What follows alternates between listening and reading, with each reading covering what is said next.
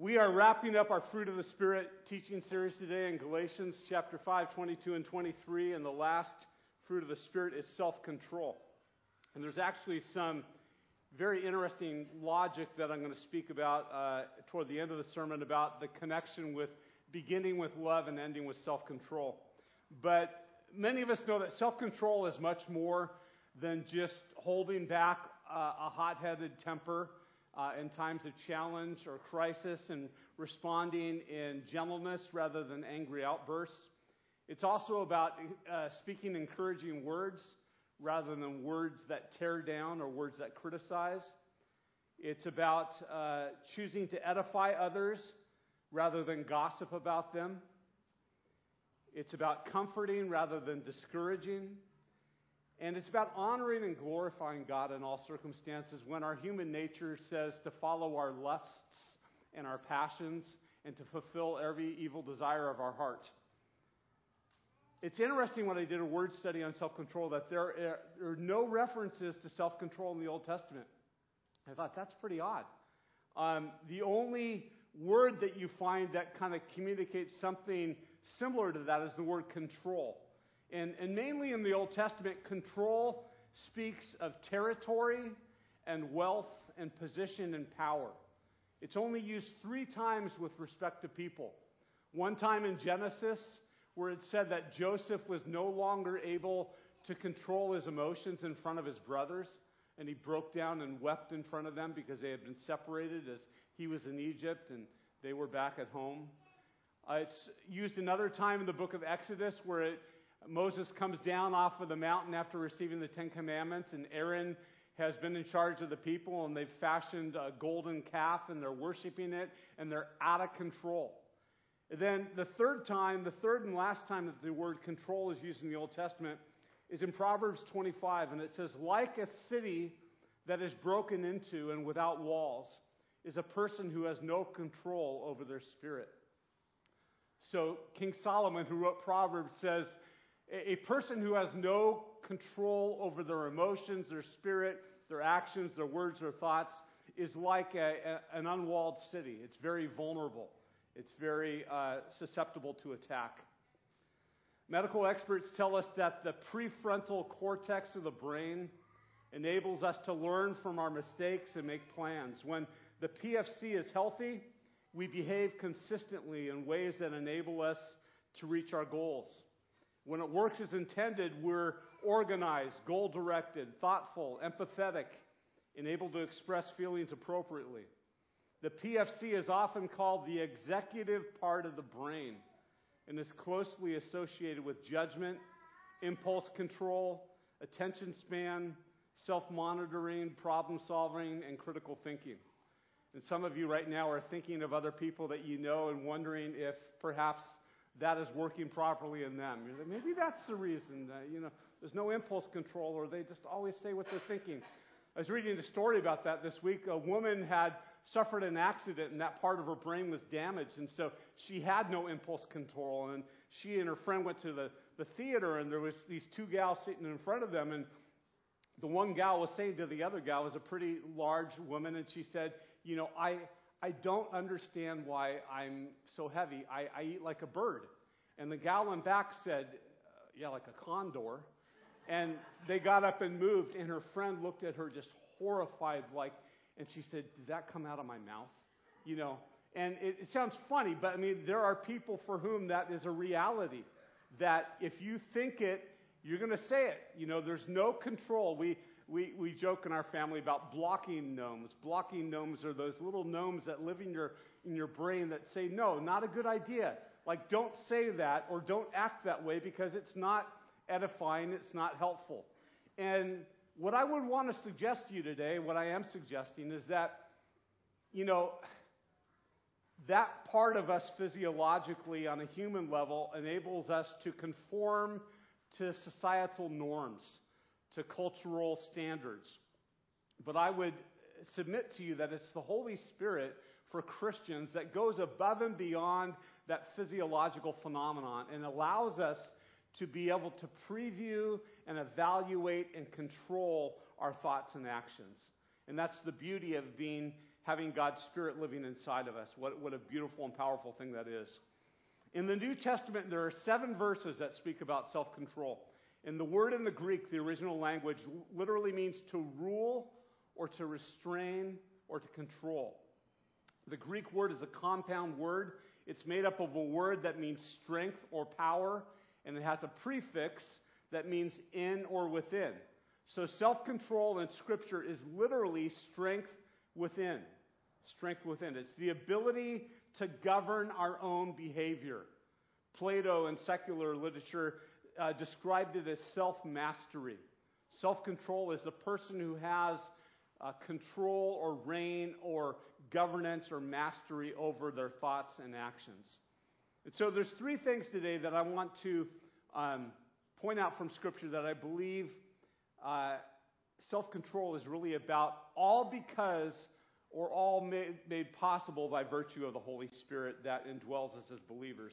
And the first is this that the Holy Spirit gives us the ability to preview our actions ahead of time. So think of like a digital camera where you, you snap a picture and then you kind of look at it and you go, oh, I love that or I don't like that at all. And you're able to edit it or take another picture or perhaps you're on your computer and you're getting ready to print something and you, you hit print and you realize that what is selected to print is way different than what you intended to print, and you're able to format that or change that. The Holy Spirit allows us supernaturally to be able to preview in our heads our, our thoughts and our possible actions and evaluate those before they go public. And what a gift of God that that is. Job chapter 32, verse 8 says, But there is a spirit within people the breath of the Almighty within them that makes them intelligent. So God's Spirit indwelling us gives us intelligence and discernment and wisdom beyond uh, any human ability that we might have been born with. Uh, Proverbs 20, 27, the spirit of a, of a man is the lamp of the Lord, searching all of the innermost parts of his being. It's the Holy Spirit that enables us to even engage in reflection, in introspection, to be able to have thoughts and uh, think about things and formulate things.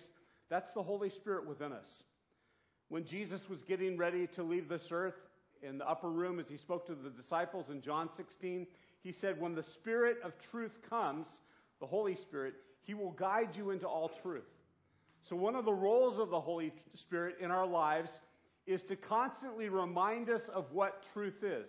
Not truth by our own subjective standards or truth according to the culture or the place in which we live, but truth according to Almighty, Holy God, the most objective standard of truth that there is.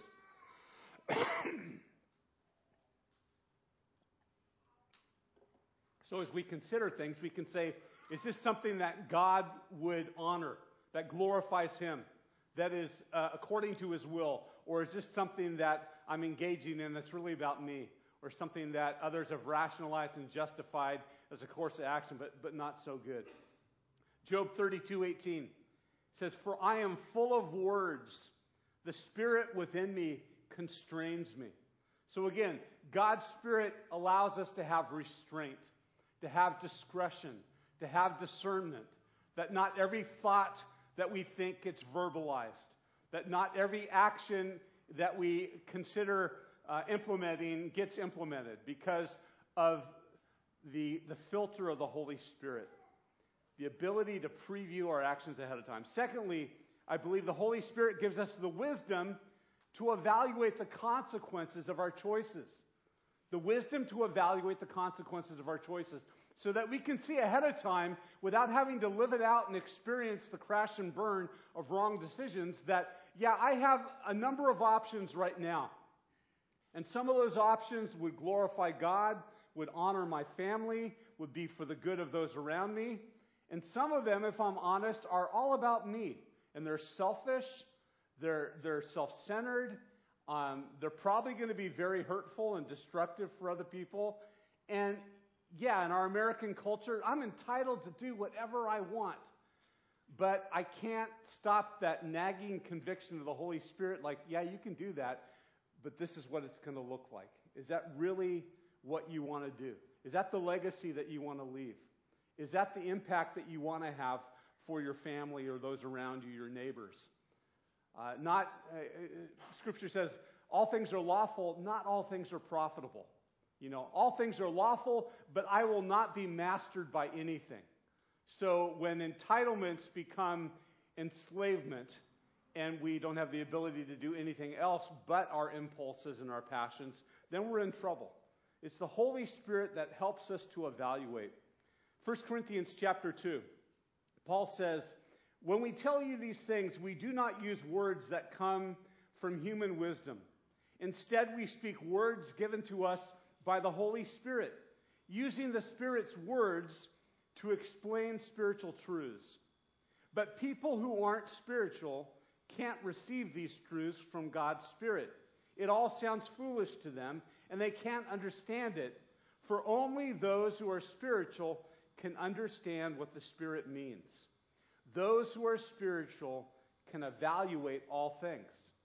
So there it is again that to have God's Spirit inside of you means that we have that divine filter that allows us to not only preview thoughts and actions, but to evaluate them and to be able to determine and discern the outcomes and the consequences and to weigh those with wisdom.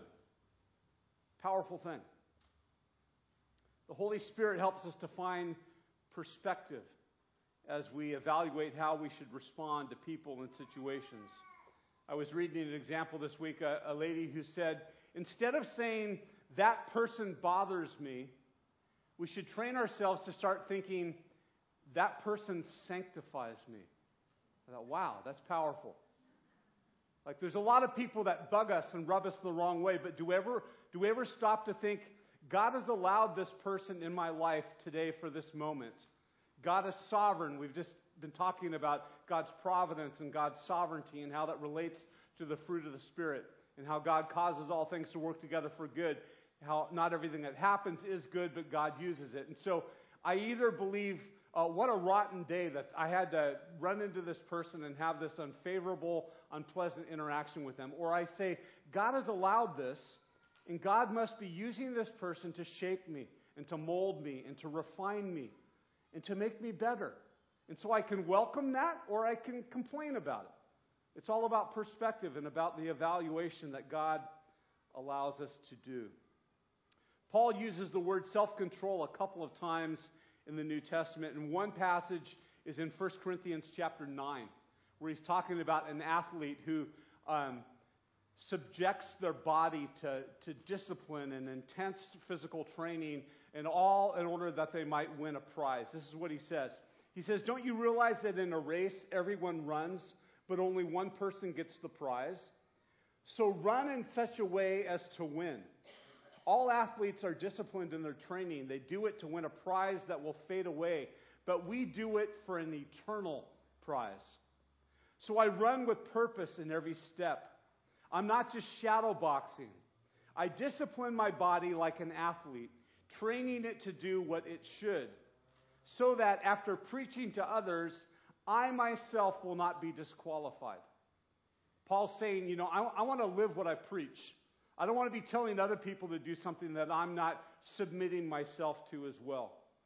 And it's self control through the Holy Spirit that allows us to discipline ourselves, to, to su- subject our bodies and our minds and our spirits to the training that God wants to put us through.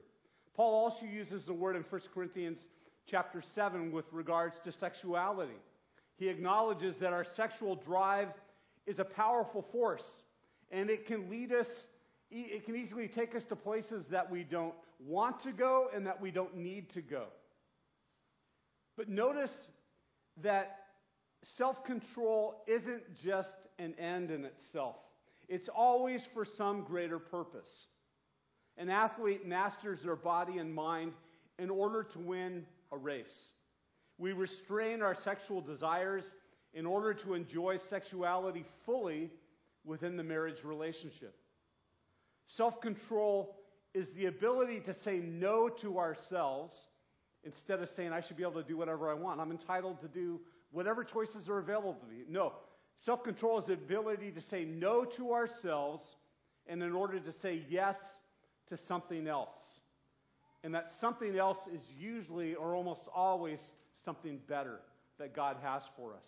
And so it's denying in the present moment the things that are available to us and open to us as options and considering that not everything that's lawful or permissible for me is actually beneficial or good and the wisdom to be able to decide that. Solomon said in Proverbs 16:32, "He who is slow to anger is better than the mighty, and the one who rules his spirit than he who captures a city."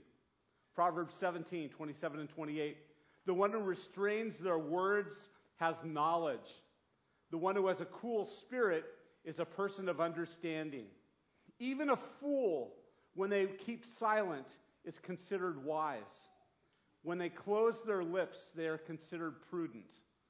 So there's times where wisdom says, just zip it. you don't have to say everything you're thinking. You don't have to get attention by, you know, dominating the conversation or let everybody else know how much you think you know because sometimes there's wisdom in just restraining and holding back that opinion or those thoughts or that advice. A grandfather was talking to his grandson and he said, Grandson, there are two wolves living in my heart, and they are at war with each other. Thought that's got to be one terrified grandson. One, one is vicious and cruel, the other is wise and kind. Grandfather, said the alarmed grandson, which one will win? The grandfather paused and then said, The one that I feed. And I thought, you know, there's a real truth for us here is that we all have appetites, fleshly appetites. And you do not kill an appetite by feeding it, you kill an appetite by starving it. I told you the story of my first full time job in Santa Barbara as a, as a young teenager was Baskin Robbins, you know, and people said, Aren't you sick of ice cream after working here for three years? And I'm like, There's 31 flavors, you know. You move on to another one. And, and you don't kill appetites by feeding them, you kill appetites by denying them, by starving them. Neuroscientists have discovered that when you ask the brain to meditate, it gets better.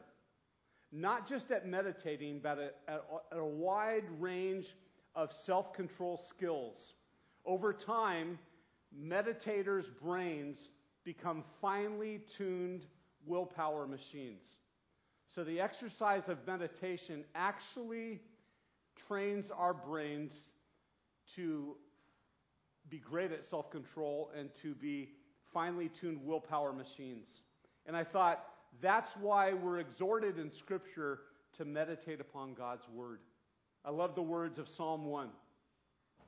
Oh, the joys of those who do not follow the advice of the wicked, or stand around with sinners, or join with scoffers, but they delight in doing everything the Lord wants.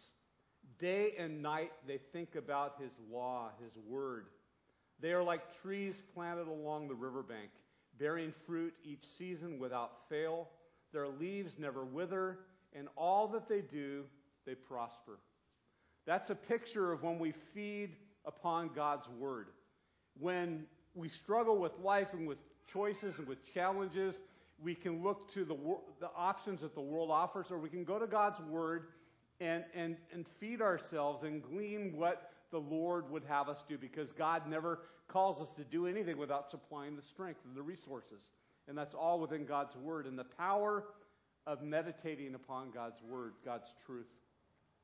Another person said, Habits are the key to understanding how people are able to change. The authors of a fascinating book called Willpower write that researchers were surprised to find that people with strong self control spend less time resisting desires than other people.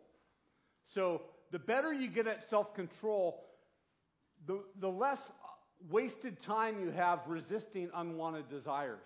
It just becomes an automatic. And why is that? Because people with good self control mainly use it to develop effective habits and routines at school or at work rather than using it for rescue and emergencies. So our self control can be that, that last minute, last ditch save me in this crisis or this emergency, or it can be a daily routine that we practice. And over time and with consistency, it just becomes ingrained in us. And it, it, it leads to a better way of life rather than always being in that pendulum swing of crisis. People with better self control or self regulation, self discipline, willpower are happier and healthier, according to experts. They're more altruistic, they have stronger relationships, more career success, they manage stress and conflict better, they live longer, and they steer clear of bad habits. Self control allows us to keep our commitments. When we're in times of crisis, it's usually our commitments that are the first thing to go because it's just like it's crisis mode. You know, we're doing whatever works, whatever's expedient, whatever's convenient. And self control allows us to choose the best things rather than lesser things. I've used the object lesson before of taking a box or a cooler and filling the box with like large rocks and then asking, is this full? And like, yeah, it's crammed. And well, could I put in, well, not much more. And then taking like golf balls and filling the cracks with the golf balls. And then taking sand and filling the cracks with the sand.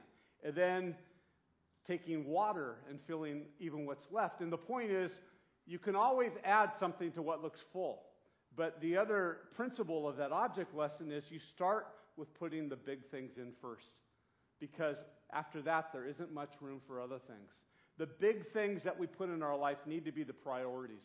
They need to be the values and the absolutes that God's Word outlines and defines for us. Because, like, like Ron said, it's like planning for Hume Lake now rather than waiting till the last week. You know, if we plan now, we can make the necessary choices and be disciplined and have self control to make it happen rather than being in crisis mode at the last minute. Well, the ability to preview our actions and thoughts, the ability to have the wisdom to evaluate the consequences of our choices. Lastly, I would submit to you that the Holy Spirit gives us the motivation to choose good actions versus bad actions. Every day, every moment, we have the ability and the option to choose good things or bad things. But the Holy Spirit is the one that not only helps us to preview and to evaluate that, but to be motivated to do the right thing. The Christian artist Lecrae said, Freedom in Christ allows you to control the desires that once controlled you. I was telling somebody about when I was at Ventura Missionary Church, one of the favorite sermons I preached there. I, I love the title. The title was You Were Never Free. And the idea was that before we come to Christ, we are not free. We are enslaved to the evil one to do what he wants.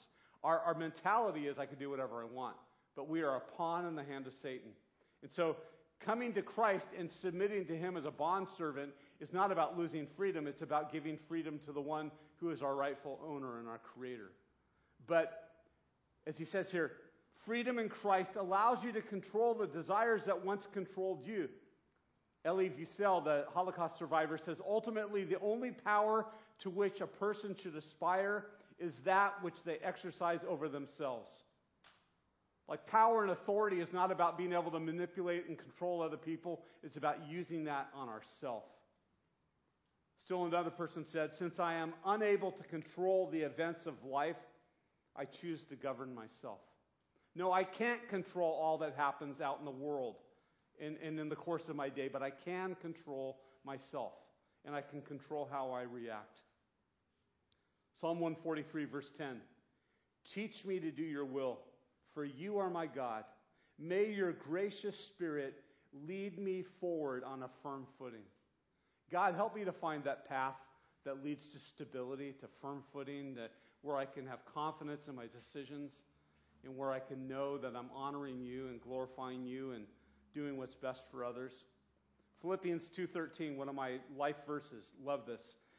For it is God who is working in you, giving you both the desire and the power to do what pleases him. It's a totally legitimate prayer sometimes to say, God, I want to do the right thing, but I don't have the strength. Or other times to say, God, I got plenty of energy, but I don't have any desire to do what you want me to do. Would you give me what I need? what I lack. And God promises to give strength and desire, motivation and power. John Wooden, one of the most revered coaches in the history of college basketball, Scott Watkins just perked up. I know my audience. Credited much of his success to his dad. He called, recalled a boyhood occasion when he watched his father deal with a certain situation. His rural Indiana county would pay local farmers to take teams of mules or horses into the gravel pits scattered throughout the co- county and haul out loads of gravel. Some pits were deep, uh, deeper than others, and sometimes it was hard for a team to pull a wagon filled with gravel out through the wet sand and up the steep incline. One steamy summer day, a young farmer was trying to get his team of horses to pull a fully loaded wagon out of the pit. He was whipping and cursing those beautiful plow horses, which were frothing at the mouth, stomping and pulling back from him. The elder Wooden watched for a while, then went over to the young man and said, Let me, let me take them for you. Dad started talking to the horses, almost whispering to them, stroking their noses with his soft touch. Then he walked between them, holding their bridles and bits while he continued talking very calmly and gently as they settled down. Gradually, he stepped out in front of them and gave a little whistle to start them moving forward while he guided the reins. Within moments, those two big plow horses pulled the wagon out of the gravel pit as easy as could be, as if they were happy to do it. John Wooden reflects I've never forgotten what I saw him do and how he did it. Over the years, I've seen a lot of leaders act like angry young, that angry young farmer who lost control. But so much more can be accomplished by dad's calm, confident, and steady approach. The wisdom to evaluate our response. So, as we close today, as we wrap this up, and as we wrap up this series, where do we find the strength to say no to ourselves? Because that's really what it boils down to. Where do we find the strength to say no to ourselves?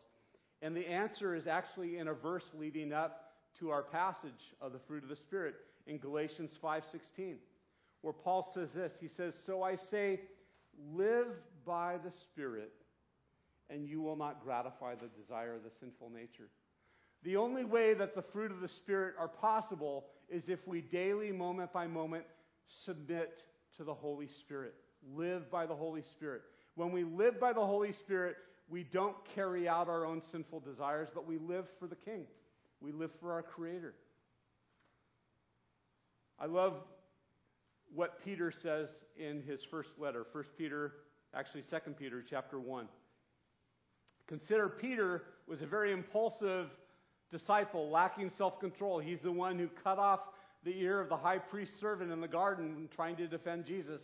And now he is after Pentecost, after the indwelling of the Holy Spirit, which, by, by the way, I forgot to say this. I said it to Friday morning men's group, but I forgot to mention it here.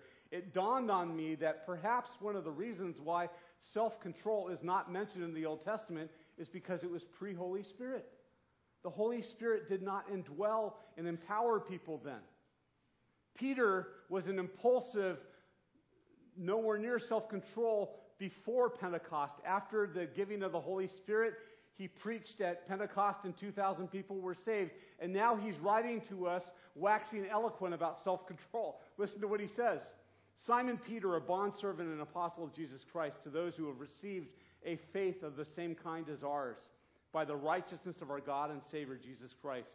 Grace and peace be multiplied to you in the knowledge of God and of Jesus Christ our Lord seeing that his divine power has granted to us everything pertaining to life and godliness through the true knowledge of him who called us by his own glory and excellence. For by these he has granted to us his precious and magnificent promises, so that by them you may become partakers of the divine nature, having escaped the corruption that is in the world by lust. Now, for this very reason, applying all diligence, in your faith also supply moral excellence. In your moral excellence, knowledge. And in your knowledge, self control. And in your self control, perseverance. And in your perseverance, godliness. And in your godliness, brotherly kindness. And in your brotherly kindness, love. For if these qualities are yours and are increasing. They render you neither useless nor unfruitful in the true knowledge of our Lord and Savior Jesus Christ. We keep layering these things that God has for us, and one of those is self control. Because as I'm going to say in a moment, self control is what guides all of the other fruit of the Spirit. A man stopped at the grocery store on the way home from work to pick up a couple of items for his wife. He wandered around aimlessly for a while, searching for the needed groceries. And in the process, he kept passing the same shopper in almost every aisle. It was another father trying to shop with a totally uncooperative three year old boy in the cart. The first time they passed, the three year old boy was asking over and over for a candy bar. Our observer couldn't hear the entire conversation. He just heard the dad say, Now, Billy, this won't take long. As they passed in the next aisle, the three year old's pleas had increased several octaves. Now, dad was quietly saying, Billy, just calm down. We'll be done in a minute. When they passed near the dairy case, the kid was screaming uncontrollably. Dad was still keeping his cool in a very low voice. He was saying, Billy, settle down. We're almost out of here. The dad and his son reached the checkout counter just ahead of our observer. He still gave no evidence of losing control. The boy was screaming and kicking. Dad was very calmly saying over and over, Billy will be in the car in just a minute, and then everything will be okay.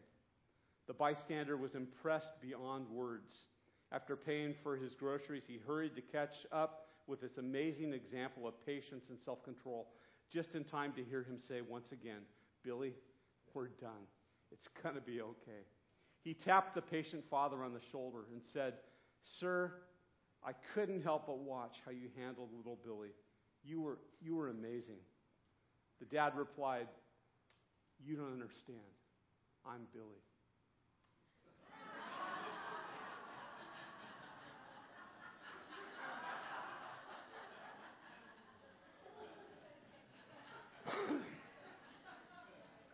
little twist. Well, as I said at the beginning, our Fruit of the Spirit series began with love and ends with self control. And you might ask, is there a reason? Is there some logic to why the Apostle Paul, through the inspiration of the Holy Spirit, ordered these divine attributes the way that he did or they did? And the answer is yes. And the answer is because love is balanced by self control. The last three fruit of the Spirit faithfulness, gentleness, self control are all different nuances of self mastery, self control. Faithfulness is keeping our promises and fulfilling our responsibilities. Gentleness is taming our strengths and harnessing our energies. Self control is disciplining our, disciplining our instincts and mastering our passions. It's widely held that Jesus taught us to love ourselves and that the second commandment to love our neighbor as ourselves is a command to do so. But really, when you stop and think about it, this is not so.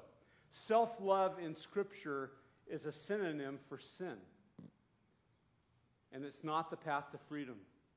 Besides, to love our neighbor involves agape love, unconditional, selfless love. And agape is sacrificing yourself to serve another. If agape is to sacrifice myself to serve another, it cannot be self directed. How can I sacrifice myself to serve myself? The very concept is ridiculous. No, the way of Jesus is the opposite.